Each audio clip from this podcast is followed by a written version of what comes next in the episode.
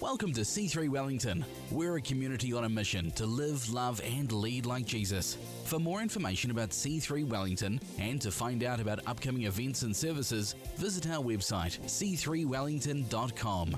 We're so glad you're joining us for this message. We pray it impacts you today.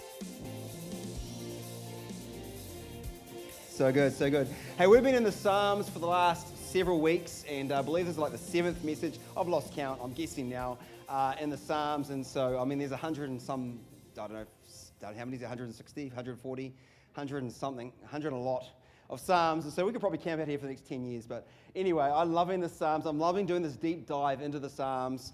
Uh, as I've said before in previous weeks, uh, as a sort of a general go-to for me with a, like a daily devotion, if I'm going to just do something, you know, uh, as a go-to, a fallback, I'll do the Psalm of the day and the Proverb of the day. Anyone do Psalm of the day, Proverb of the day? I know the Proverb of the day is a classic because there's 31 Proverbs, so you can, you know, see, you know, you can do that. But I often do the Psalm as well, and uh, and I just used to, I just love that, you know, I love the. But I never really did these deep dives into the Psalms like we have been, and I've just been finding uh, the, the, the depth as you go a bit deeper just to be so awesome, so encouraging, so enriching.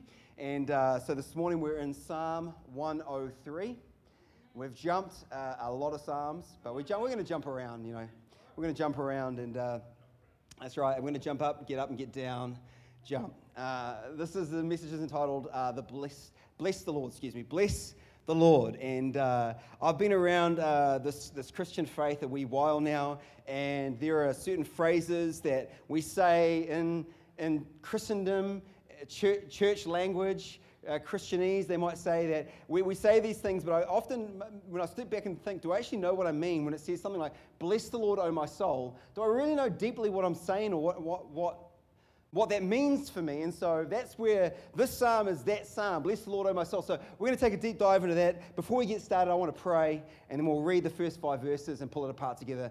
Father God, I thank you for our time we have left this morning. We thank you for your presence in this place. I thank you that we're set up We've set up our worship this morning through song, and I thank you that we're going to continue our worship and receiving your word. Father, I thank you that you want to speak to us. You want to transform us from the inside out. You want to revolutionize our world and overflow that into the world of others. Father, I pray this morning as we continue looking at what it means to praise you, that God, you reveal your truth to our hearts.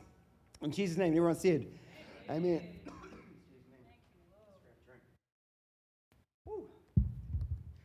Gave it a hundy in those songs, eh? Awesome job, bro. You got to give it a hundy, right? God's worthy of a hundy, isn't he? Yeah. So worthy.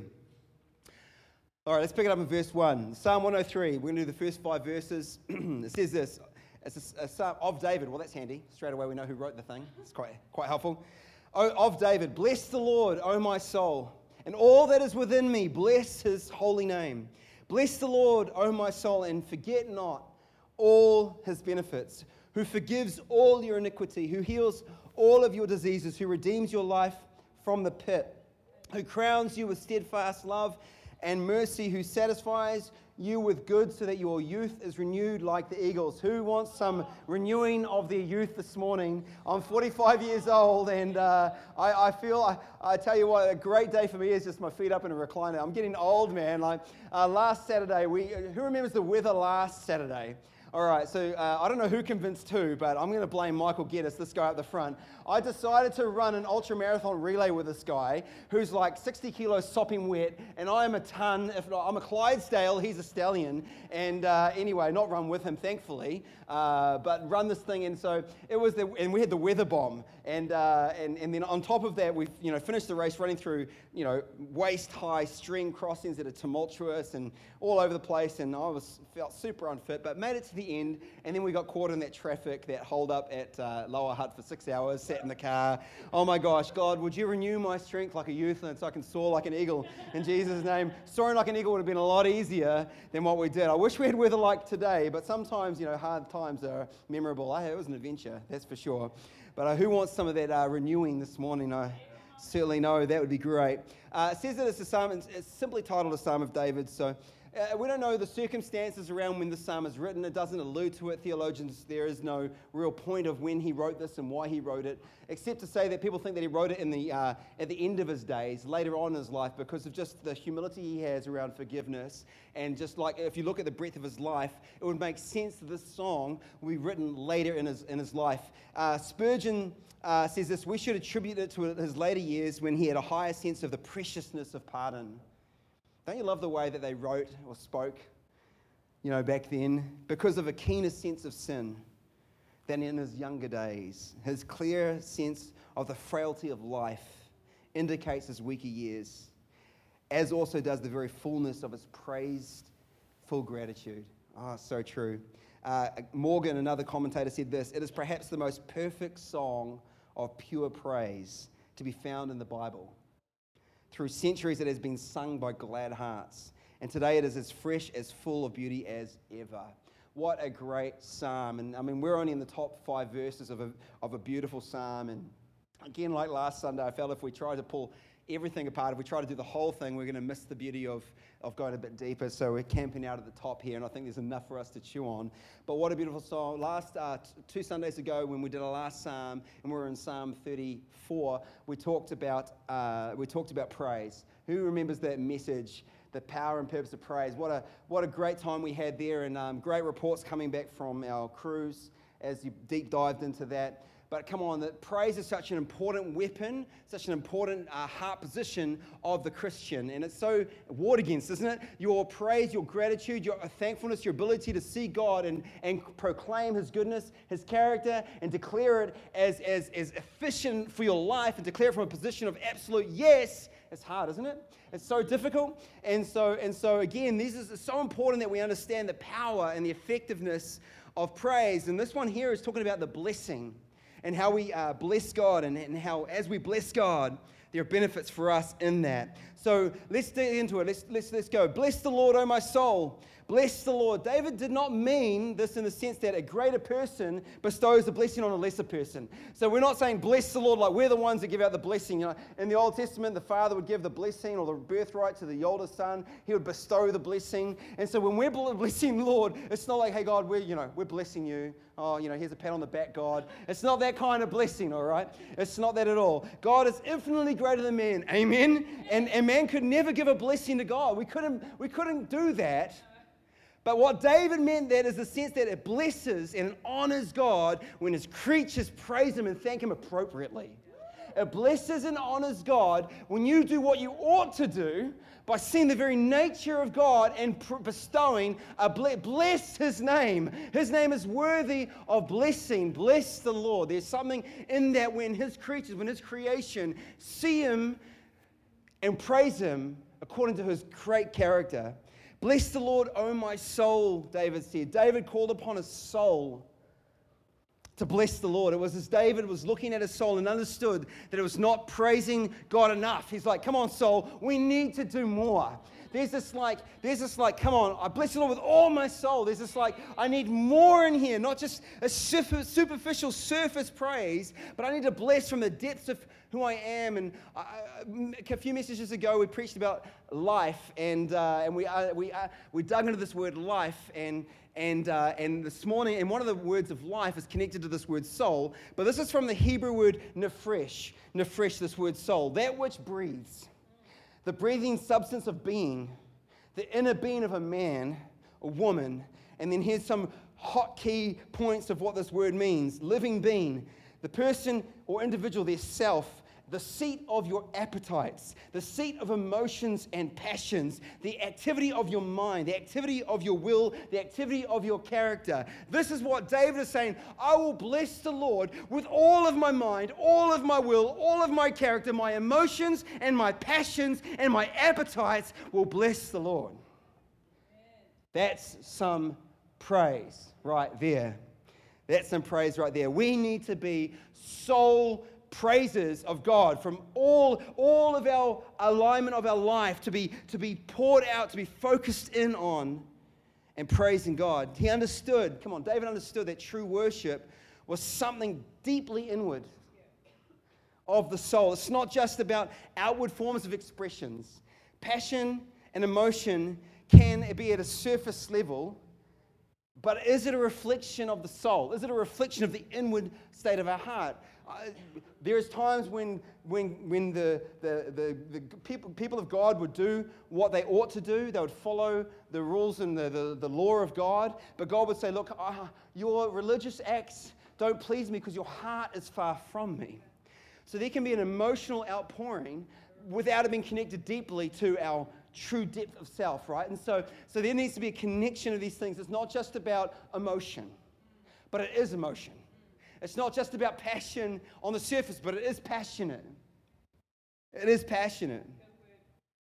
He understood these things. Soul music is the very soul of music, Spurgeon said. Soul music is the very soul of music. And isn't this interesting? And there's a reason why we do the way we do church, you know. It's not just because someone oh, that's the way you should do it. You should do four songs, you know, have a break, have a message, you know, take up an offering. so, oh, we should do it that way. But there's a reason why we sing. There's a reason why we go to a place of singing, because singing transports us to a place where words fail. Singing has an emotional connection. That's why the angels are surrounding heaven singing. Holy, holy, holy is the Lord God Almighty who was and is to, is to come. This is, what they, this is what's going on in heaven. They're singing around the throne room of heaven because it's like, where do we take our emotion and our passion and where do we overflow from our soul yet but to sing? And so that's why we do this. You know, it's not just for a religious act, it's to connect something, it's to do something. There's a, there's a, there's a vehicle to get us to a destination. The, the music, the singing is the vehicle, the destination is a connection, a worship, a praising, and a depth of relationship with our God in heaven. Amen? Amen. Awesome, awesome. All that is within me, bless his holy name. Come on, David also understood that worship had to be more than superficial. We just talked about this, but he had to be offered as completely as possible. He wanted everything within him to praise God. He set his heart in tune as well as setting his instruments. Like it's like tuning your guitars, like tuning your life. You know, like uh, before we start, I'm just, I tune my guitar as we practice, and before we start again, I tune it again because you don't want it to be out of tune because it just it doesn't sound great when one string's like a little bit flat. And so you're tuning like there's a tuning of your life that, that, that needs to happen as we, as, we, as we look to be people that would bless God and praise Him. There's a tuning that needs to take place uh, where we, we often praise and thank God half heartedly or less, you know, half heartedly or less. David called for everything within him, all that is within me, to give honor and praise to God. Uh, and this is what Boice, uh, another commentator, said What a rebuke to much of what passes for praise in our assemblies. We come to church, but we leave our minds at home. We hear of God's grace, but our hearts have been hardened by critical and carping spirit, he says.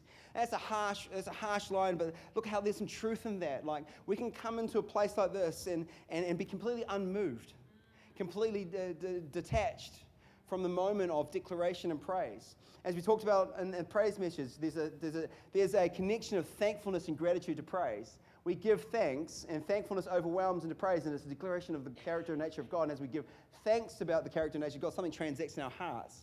So it's very hard to be thankful and critical. It's very hard to be in that position of thankfulness and gratitude whilst being self centered or self focused, or, you know, anxiety and thankfulness can't go hand in hand. One's got to give way to the other. And so, as we become like David, those people that will bless the Lord with all our souls, we need to understand that thankfulness needs to be the starting point of our worship, of our praise. And uh, uh, the singer addresses himself. He, he realizes that his power over himself, that he is able to give or withhold that which is due God. He says, All that is within me. So says, uh, what he's saying is that you have the ability, you have the, uh, you're not held back. God gives us, it says in his word, dominion. He bestows upon us the ability, and that's why it says, let your, do the, there's a, there's a, you're in charge, you're in control. Sometimes we let our circumstances and our feelings drive the choice train of our lives. You're in control of your worship. You're in control of your blessing. He says that he understands that the power is in himself to make the shift. To make the shift the power over himself that is he is able to give or withhold that which is due to God. You have the power. The one value of these opening words is that they show us that worship is not involuntary, it's not automatic. It calls for the coordination of all our powers. The sanctuary is not a lounge, a place of relaxation, talking about the church. We should enter it with all the powers of personality arrested, arranged, dedicated, that we may render a service of praise that is worthy and acceptable, Morgan says. This guy doesn't hold back, does he? I'm glad it's Morgan. I'm just reading Morgan's words, guys. Don't, you know, this guy Morgan, you know, he's cracking, eh? He's, he's, he's like so passionate, but sometimes we need to be shaken, you know, out of apathetic states that we might be those that because it matters. You know, if I can step away from teaching and notes, it matters. Your praise matters. What you bring into the house of God matters. It shifts, it overflows from you onto other people. It absolutely matters. You have become a permission giver for the next person. You, know, you, you, you, you, you can heat the room or cool the room. It says that, uh, and someone did a study on tipping points of culture. This is really interesting. Tipping points of culture. How many people in a group would it take to tip the culture of that group? was the study. And it was found that 15%, 15 people in 100, or I don't know the maths and less than that, that was easy maths, but 15% of people can tip the room. Maybe in a room this size, it only takes three or four people to tip the culture of the room.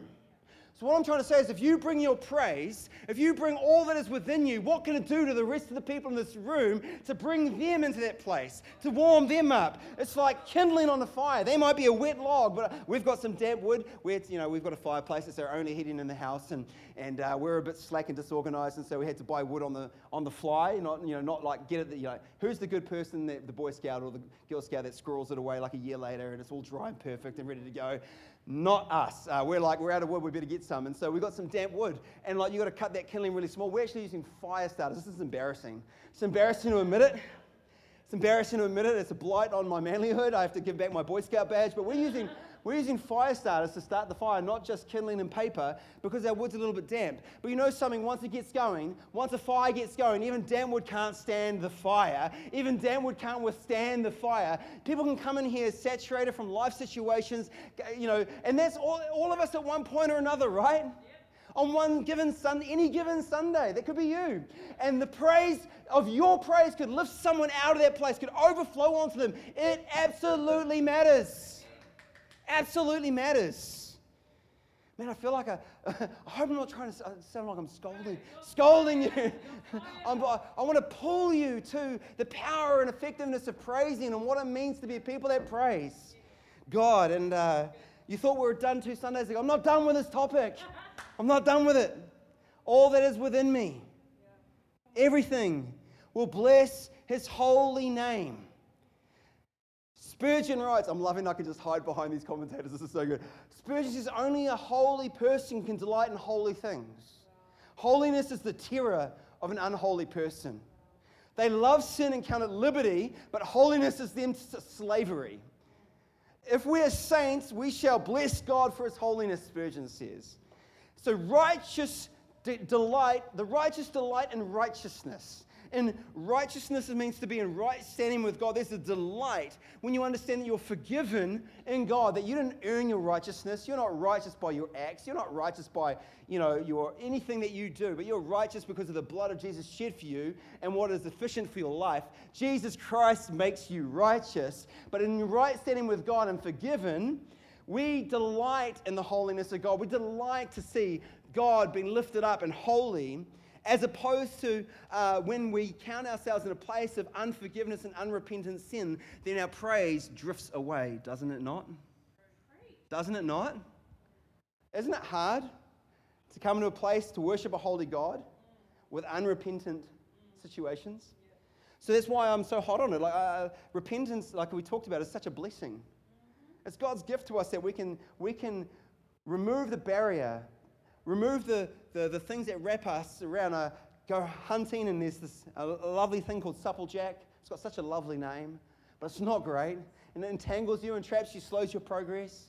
Come on, forgiveness just chops those vines away so that we can move forward. It's such a beautiful thing. Repentance needs to be talked about more, celebrated more. It's such a gift from God that we can repent in humility and, and, and, and come back to God and be connected back and restored. Bless the Lord, O my soul, and forget not all his benefits. Forget not all his benefits. So, David adds an important idea here that this praise and honor to God should be given unto him for rational reasons. It just makes sense. American Express membership has its benefits. It just makes sense. It's rational. There's rational, come on, my, my fellow believer, there's rational reasons why you ought to bless the Lord with all your soul. And not on the basis of mere emotion or excitement. True benefits are given by God to his people, and we must not forget them. How easy it is.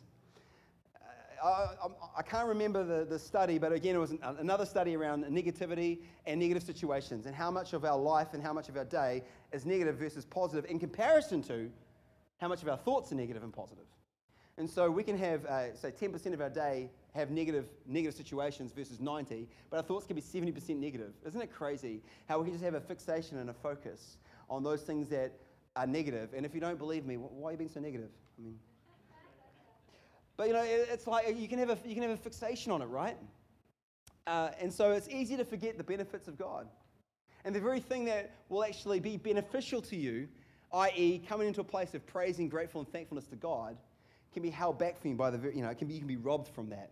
So praise is the responsive awe of God, which, while reflecting on what the Lord has done for the people of God, I love this. This is a, another guy I've never heard of, but he says this praise is the response of awe for God while reflecting on what the Lord has done, listen to the, what he says here for the people of God throughout the history of redemption. So the historical, like God's redeeming plan over, over history. So he's not, so that's, we say that's the first place. You can be, you can praise God for just seeing what he's doing from the beginning to now, right? Having a macro view of this thing. Then he says for creation at large. So all of God's creation that He breathed out the stars, and that we've got sunshine today, and uh, yeah, the rain and the wind last Saturday too. Well, praise you, Lord. You know that I had to run it, but you know that we can praise God for His creation, for the community that you surround yourself. Thank you, Lord, for the community that, that, that I find myself in, and for oneself the things that God's done in your world. Isn't this interesting that He goes from macro to micro? Sometimes we can only focus on micro. If it's not going well in my life, then I can't, there's nothing really I can find to praise God, right? Because right now the situation's, uh, you know, taking my, my joy, stealing my thunder. But this guy's like, no, no. God's working through history, praise Him. Look at creation, praise Him. Look at the community around you, praise Him. Oh, yeah, look what He's done in your life, and we'll continue to praise Him. I love this macro and micro situation. Maybe we need to remember that you know, as we, uh, as we try to find a basis and anchor for our praise. All right, let's move on to the three, verses 3 to 5. It says this, bless, this is the, the benefits that we should not forget, amen. Who forgives all your iniquities, who heals all your diseases, who redeems your life from destruction. You can come, Troy, if you want now. That'd be awesome, man. There he is. I was like looking around. Where is he? Who, who crowns you with loving kindness and tender mercies, who satisfies your mouth with good things, so that your youth is renewed like the eagles. That sounds like a really good list of benefits, doesn't it? Sounds like a very, very good list of benefits. I wonder why praise is so warred against. You know, I wonder why, because it is. You know, sometimes we might put it down to like it's New Zealand culture. Like we're a little bit more stiff upper lipped, a little bit more reserved by nature. You know, we see those Americans and their loud ways, and we're not like that. You know.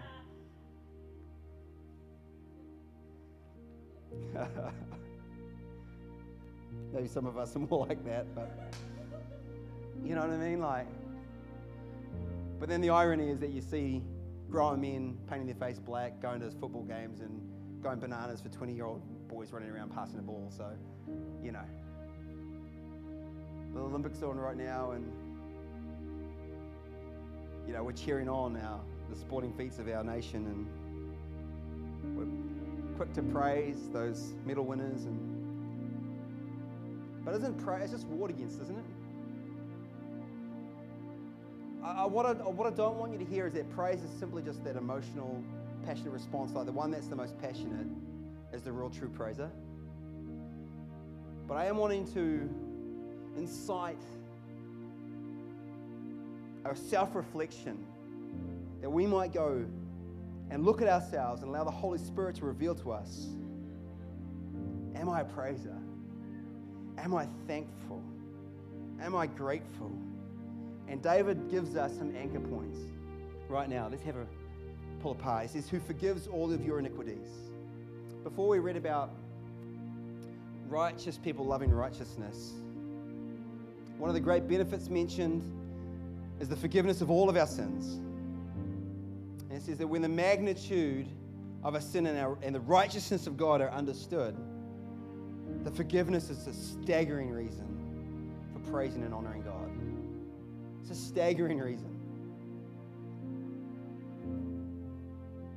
Friends, let's not forget the necessity of the cross.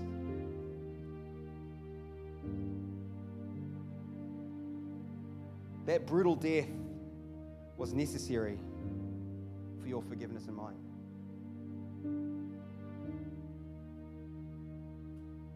It's a sobering thought.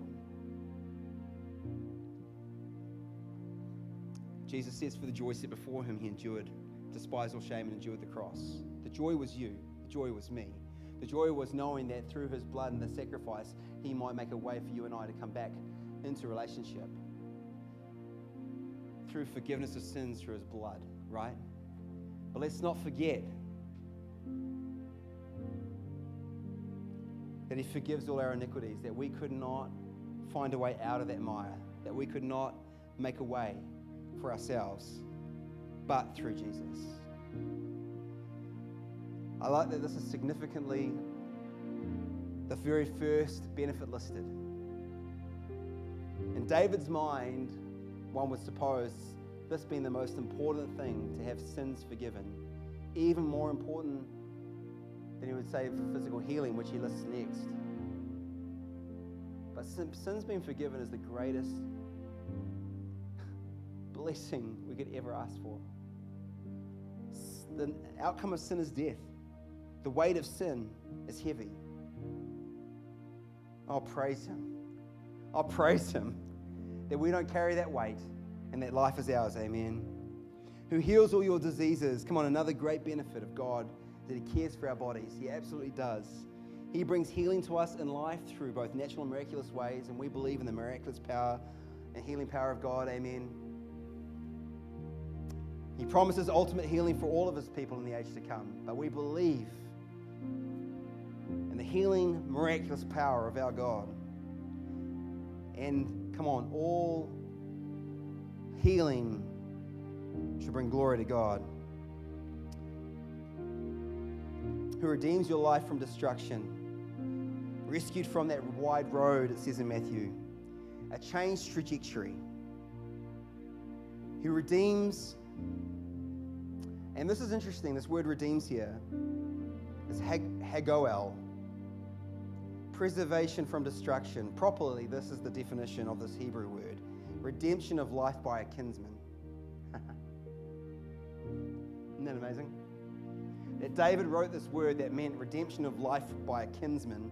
Uh, that was the way it was when uh, there was a redeemer uh, historically in, in, in, the Hebrew way. That if uh, if someone was either bought out or into slavery or, or had to, you know, they got this, there was a, a redeemer in the family would come and redeem them. Your kinsman responsibility was to redeem them. Oh, how our lives have got independent of our, one another and family nowadays in the Western world, eh? How we've, we've, we've, we've, we've so lost a sense of whānau you know. But there was this redemption responsibility in family. Yet, we know this is prophetic. We know that David, in writing this, he might have meant something, but he's prophesying right now. He's prophesying that he thanks, for thanks be to God, the one who redeems, redeems me, like, like buys me, buys me back, like a kinsman would buy back his family member and, and redeem them. But like Jesus has bought me back. Jesus has paid the price for me. Jesus has redeemed me. My kinsman, my Lord and Savior, has redeemed me. The, the second Adam has come and has lived a perfect life and died the death for my stead that I might be redeemed, that I might be redeemed. It's a prophetic, messianic moment here that I never want to miss. That, come on, prophetically looking forward to the Messiah, Jesus Christ, the redemption of life by our kinsman. Hallelujah. Thank you, Lord, who crowns you with loving kindness and tender mercies. Come on, God's greatness extends beyond sparing us from sin, from disease or trouble. Through God's blessing, we are crowned with His great love and mercy. Thank you, Lord, who satisfied your mouth with good things. Come on, the result of God's work, both in what He saves us from and what He saves us unto, is bringing true satisfaction to our lives This is different from mere pleasure or entertainment. God wants to bring true satisfaction to our lives from the good things. God is not uh, an, an, an enemy or an adversary to good things. There is such the lie that if you come to Christ, you give up on all of pleasure, on all of life, and, and you've just got to like make it through this stink life. yeah. And it's quite the opposite. The truth of this matter is, Jesus said, I came to give life, abundant life. He ain't a liar. His word is true. He is truth. He came to give life. He came to give life. Come on, life is found on the other side of your praise.